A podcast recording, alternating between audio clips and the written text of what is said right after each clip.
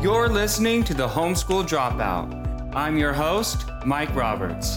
Let's talk about bridging the gap between homeschool and the professional world.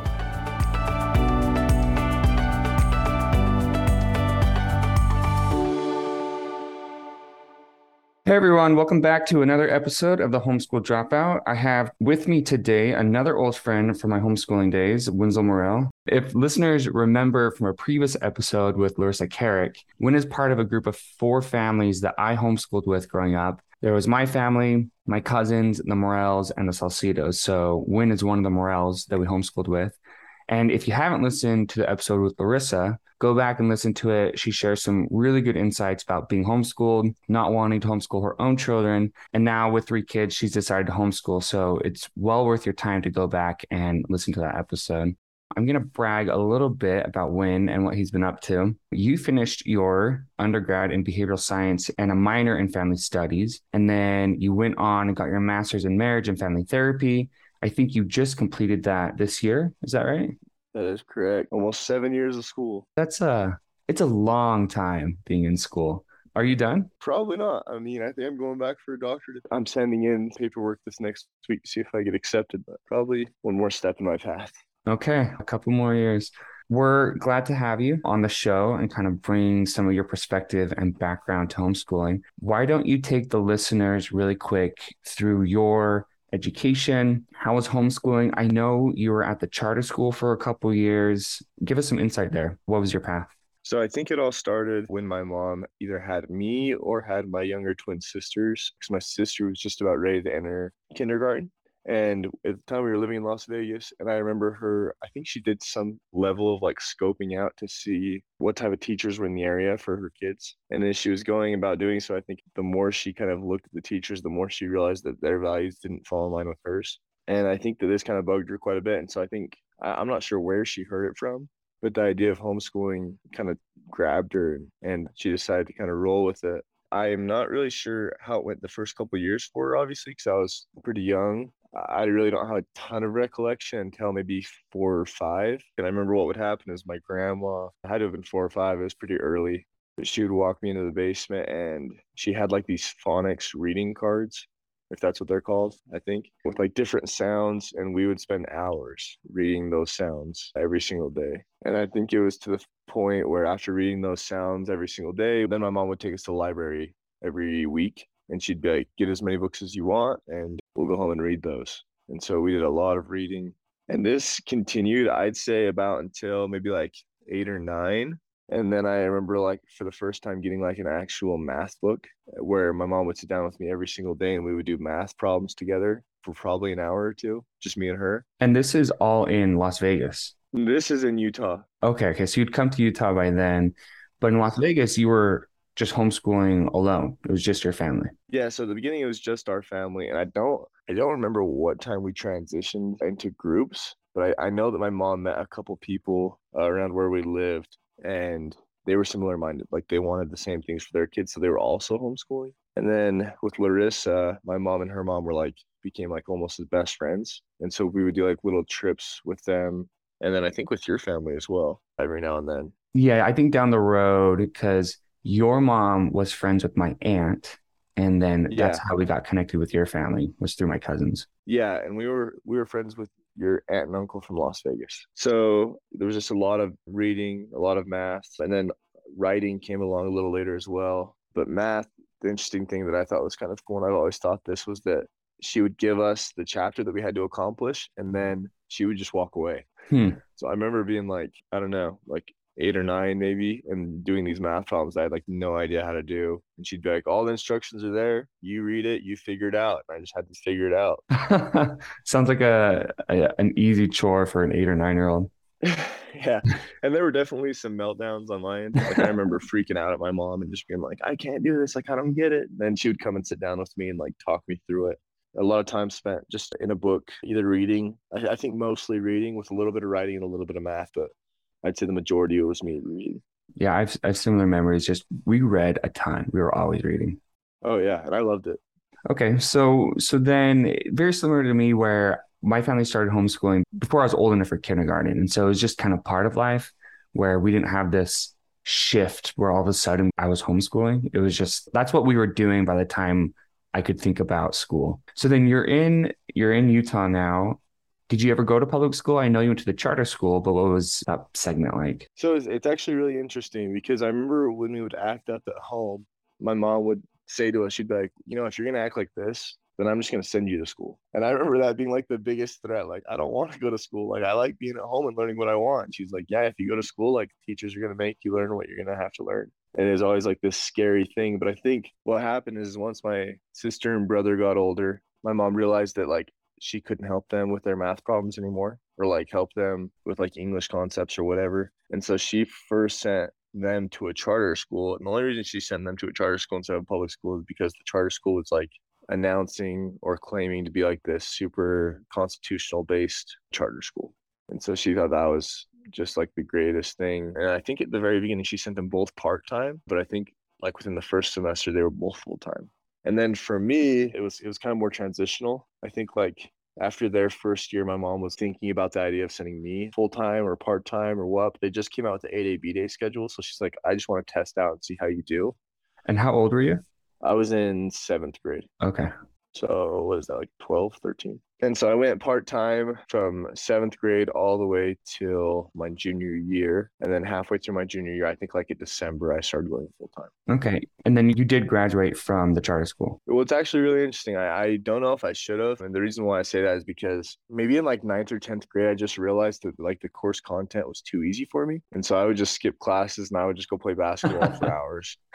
Like I would just be in the gym. Like I had A's in health, PE, weights, but like my math, history, they're all like decently low. Like there was one point where my counselor came to my dad. No, I had a report card and on it were all D's and F's. And I just left it in my car because I was like, I'm already in UVU. Like at that point I got accepted through their EdNet program. So I was like, well, who needs a high school diploma? Oh, so when you say you probably shouldn't have, you mean that your grades probably weren't there. Like they probably shouldn't have granted you a diploma. Is that what you're saying?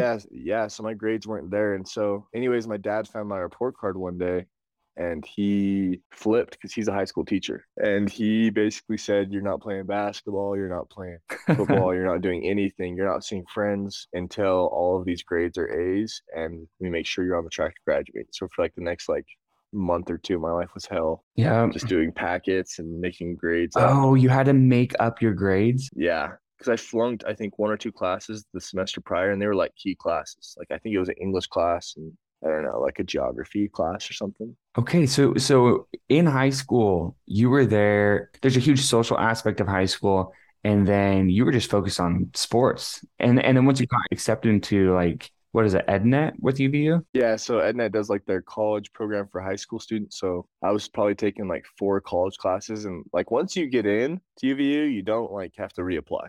So I had like a UVU ID number, I had everything. So you were set. You were like, I don't need to worry about high school. I'm already into college. Right. That's too funny. Yeah. Well, I just saw high school as like a gateway into college. And then at that point, I was like, well, if I'm already in college, like, no point in taking these classes. So let's go back really quick. I had forgotten about this. I'm curious as to what it was like having your mom homeschooling you and then your dad as a public school teacher. And I know that your dad's side of the family, they're almost all educators. And so were there odd experiences growing up or how was that dynamic having kind of those two approaches to education present in the home?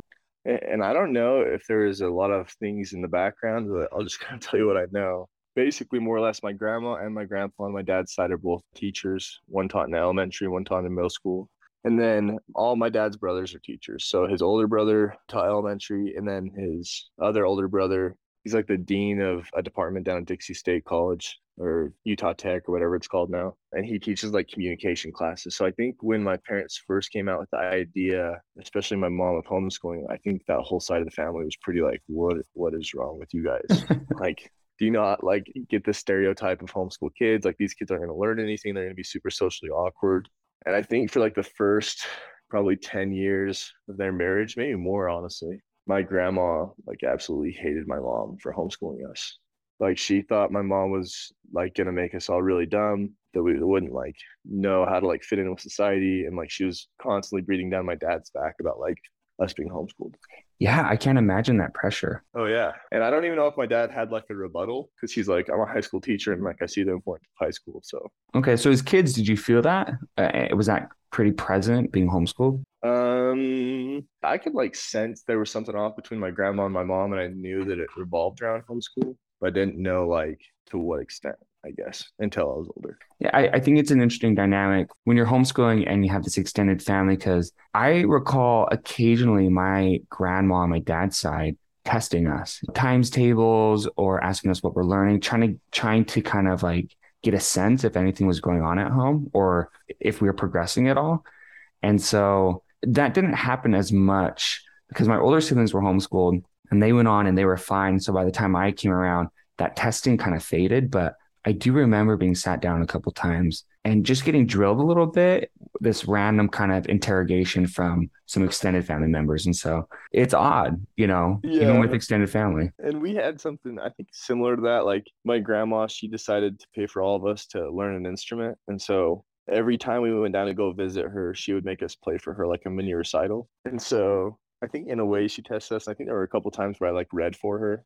I appreciate that people are trying to get a sense and like make sure that, you know, kids are doing okay, because I don't think homeschooling is uniform. Some kids do suffer in homeschool. They really do. And so I guess I have torn feelings about the family checking in. It's just an interesting space. Oh, yeah, for sure. But I think that my grandma, she like especially started backing off. And I think there was even a point where she thanked my mom when I was probably about like 12 or 13. She's like, wow, your kids are all like very bright and like sociable and just kind people. So like whatever you're doing, like I appreciate it. Cool. That's got to be a good day for your mom, for sure. Oh, yeah. She still talks about it. I want to look at your summer sales experience a little bit. Why don't you give listeners some background on summer sales and then what it requires from you? And we'll talk about kind of the homeschool context. Yeah, for sure. So I went on an LDS mission in between high school and college. I think that really propelled me socially. Like I wasn't awkward or anything, but I think like just like the ability to really feel comfortable talking with anybody was like propelled during those 2 years. So right after I got off my LDS mission, I think I was on it when my brother sent me an email and he was like, hey, I have made a lot of money this summer doing door-to-door sales. Would you be interested in jumping in something similar like once you get off your mission? And I was like, well, we can talk about it and we'll figure it out when I get home. And so I got home from my mission. Me and him kind of talked it over a little bit and I figured like, yeah, worked for him. I can definitely do it. If he can do it, let's do it together. So in May of that summer, I think it was 2016, maybe 2017, one of those 2 years, we all jumped in our cars and drove to Rhode Island and knocked doors for a whole summer. So from May to August, just knocking doors every day, selling pest control. I think there's a lot of fear going up to people's doors. And I think especially the first maybe 20-ish doors that I knocked in Rhode Island was pretty intense, because I'm like this little nice white Mormon kid from Utah, and everybody in Rhode Island is pretty quick. And so I learned really fast, just like how to talk to the people out there, because like I said, for the first maybe 20 doors, I just got completely wrecked. And I was like, is this my life right now, you know? Yeah, brutal. Just got totally destroyed. And so started picking up, like I started reading a lot of books on how to do sales, like how to do door-to-door. I started reading a lot of books about like self-motivation, self-mastery. Very cool. And by the end of the summer, I made like a good chunk of money, good enough for me to sign on for a second year. Okay. So you did it for 2 years and you're going door to door, interfacing with the customer. I don't think I never did summer sales. I always told myself I don't have it in me to, it's pretty grueling. It's hard work and they're hot days and you're out there. I've had people knock on my door here in Oregon and I look at them and I'm like, man, that is brutal work for a summer. And so you didn't ever feel like homeschool and that experience held you back in doing summer sales. You were successful and you didn't look back at homeschool with regret that it was hurting you in your summer sales. I think it almost helped me in a way. And the reason why I say that is because I think that homeschooling taught me very quickly, like if you want to know something, you have to spend time researching and learning about it. And so I think it kind of translated directly into my summer sales. Like I went in and I was completely bad. Like I was horrible. And so it took a lot of time and like role playing and like looking for help. Like I remember going to my brother and asking him, I'd go to the top guys in the company, like ask them questions. And I think more or less like what I'm trying to get to is I think homeschool propelled me in being successful in summer sales. Interesting. I don't think that would be something I would anticipate or others would expect someone to say about homeschooling and doing summer sales. To me, it doesn't fit the stereotype about homeschoolers very well, that you're able to go out there, sell for 2 summers, be successful, and, you know, kind of bring home that financial base for building your own life. Right. And even during my second summer, like I went to Oklahoma my second year, my brother used to tell me like, yeah, it's not so much the sale. Like a lot of it's just about how much they like you. So I just became like the world's best schmoozer. Like I could sit, just BS with somebody on their front porch set for hours. I'd get the sale. And then, you know, if I was tired, I'd chill with them for a little bit or whatever. You know, some advice I got for my career early on was your number one job at work, the number one thing you need to do is be likable. If people like you, then your technical ability, all this other stuff can kind of be looked over. But if you're not likable, then all that stuff rises to the surface and you're a pain. People don't want to be around you. Exactly. Yep. We're in the same thing. Okay. Let's look at college then. So you're in high school. You already got accepted into a collegiate program, so you're focusing on that. You wrap up high school, you graduate. I anticipate this transition was pretty smooth for you since you were already doing college classes in high school. But how was that move into college? Did it feel smooth? Did you feel prepared? Give us insight there. Yeah, so when I started college, there really wasn't any issue at all. Like I flew through college, especially my undergrad. I think I got it in like 2 years, maybe 2.5. Wow, that's fast. Yeah, I did it really, really quick. And I had an older brother and sister who both went through it. And so they kind of gave me some of the tips and tricks. What do you feel like some of those would be? When you talk about tips and tricks in college, can you describe those? What would those be? It was just like what classes to take, like how to follow a tracking system of like getting your classes done that you need. There was like what classes, like what teachers are going to help you learn the most and like how to find that out and just basic things like that, I think. I've shared this in previous episodes. When I got to college, I had to learn how to navigate. There were kind of 2 aspects of it. There was the academic aspect, which I felt fine. I felt very prepared academically and that I was matching my peers just fine. But there was another aspect where it was like school is a bureaucracy, there's politics, there's strategy, and there's this whole system you got to kind of churn through. And so yeah, tracking your major and working with professors and the administration and your program were all things that I kind of had to just figure out on my own. And it sounds like your older siblings kind of gave you a leg up there as far as, you know, here are all the things you got to do to graduate. I don't know, was that your experience? Is that what they provided for you? Oh, yeah, for sure. And I think that because there's 5 of us within 5 years. So we all went to high school together, or the majority of us went to high school together and then to college. We were all in college around the same time. I feel like after 2 years for me, we were all in college together. And so I think that, yeah, they definitely gave me a big heads up. And I think it was Zach, my brother, he told me one day, he's like, yeah, college is just about jumping through hoops. And he's like, if you can jump through those hoops, you're good. It's not necessarily what teachers are giving you the most education. It's more about the degree you get. So it was just jump through the hoops. And so I think I just got really, really good at jumping through those hoops very quickly. Did you feel like homeschool helped or hindered you in kind of moving to college? Because a lot of our listeners, it's something that I think homeschoolers struggle with sometimes is you're going from this home environment where you're at home, you're learning, and then you move into college or you're even into high school sometimes, and there's a system you have to respond to in order to be successful. And you got to figure out, what does the system value and how do I operate within it? Did you feel behind compared to your peers or just fine in that regard? I actually felt very far ahead. When I first started college, everything was so easy to me. Every one of my classes was like an easy A. Like I had far and above the points I needed to have. And it was just like such a breeze to me. I was like, man, why am I even doing this? That was my thought. And kind of like you say, like how it's political a little bit. Me and my brother would actually get in arguments about whether or not an education is even viable or even like necessary. Because we're like, a lot of these things we're learning, we're never going to use. And like, we both know what we want to do with our careers.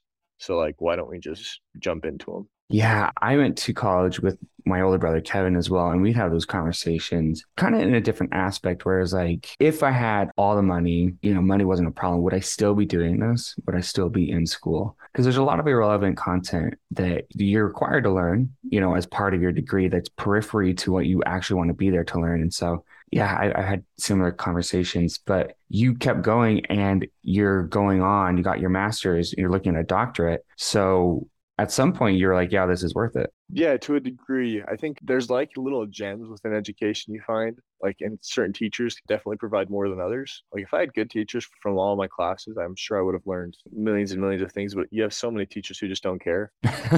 And so they're just there to get a paycheck and they get paid and they go home and you don't learn anything. You just jump through hoops. But I think that as far as like the whole, how you're talking about money thing goes, like, yeah, like if I had all the money in the world, would I be getting a doctorate degree? Probably not, because I think I'd be able to make more change without the educational certificate or name behind it than I would with. Yeah, the credentials. Interesting. Let's kind of wrap up here. What advice do you have for new homeschooling families, young families out there who are just getting into this? You went through the whole process. You're finished with your master's. You're moving into your career. What advice do you have for new families? I think the biggest thing I have is just, I think it's very vital to make sure that your kids love to learn. And I think it starts with you. Like if you don't like to learn, gain new insights, perspectives, or work on yourself. And like, how can you ever expect your kids that you're going to plan on homeschooling to want the same thing? But I also think that it's very important to reach out to people, like kind of how our moms did it, like reaching out to like other people within the community who had similar mindsets. So you don't have like these super socially awkward homeschool kids who've never seen like the sunlight. You want them kind of out in like society, talking to people, getting to know others, knowing their neighbors, doing activities with other kids, like sports or whatever. Yeah, it was very clear growing up in my family that my parents wanted us out there. We were in sports, we were in community stuff, we were engaged in our church. You know, it was really important to them that we were interfacing and engaging with our neighbors and people we didn't know. And so I'd agree with that. I think it's really valuable for homeschoolers to focus on that engagement externally because you don't have the same exposure or social interaction growing up. Oh, yeah, for sure. And I think now more than ever, too, homeschooling is easier than it's ever been before. Like the opportunity you have to find resources online. The co-ops and the meetups and the collaborations and commonwealths, they're everywhere now. Exactly. Way easier. Okay. Well, why don't you finish up by telling us about what you're doing now with your career and your profession and maybe where people can go to learn more about what you're doing. I just finished with my master's in marriage and family therapy. I've been working at an addiction recovery facility and a family facility for the last year and a half, but now I'm licensed in Utah. So I'm doing family therapy at a boys' home called the Heritage Community in Provo. Okay. Been there for 2 weeks, loving every minute of it. Obviously working with a lot of harder individuals, but that's just because they have a lot of trauma in their life. And so they kind of put up walls. So you're 2 weeks in to this position? 2 weeks in. Yep. Wow. And it's going well. Going really well. I've seen some hard things with kids. That's kind of how the world's turning right now, it seems almost. Okay, well, where can listeners go to learn more about the group you're working with? So they can go to HeritageRTC.org if they want to look up the company's website. And my picture should be up there within a week or two. So they can see me as a therapist and kind of see my bio and kind of why I'm there, why I'm doing family therapy and working with these kids. Okay, great. So that's heritagertc.org. Yep. And then by the time this airs, that should be all online and listeners should be good to go there. Okay, Wynn. Well, thanks for your time. Really appreciate you coming on and appreciate your insights. And I think it's really great that you're going on looking at a doctorate. I don't think I would ever do a doctorate. I think it's too daunting for me. So I'm glad we got one of our own going out there and kind of making your own difference. Thanks, man. I appreciate it. We'll see if that happens, but let's hope. Okay, sounds good. Thanks for coming on.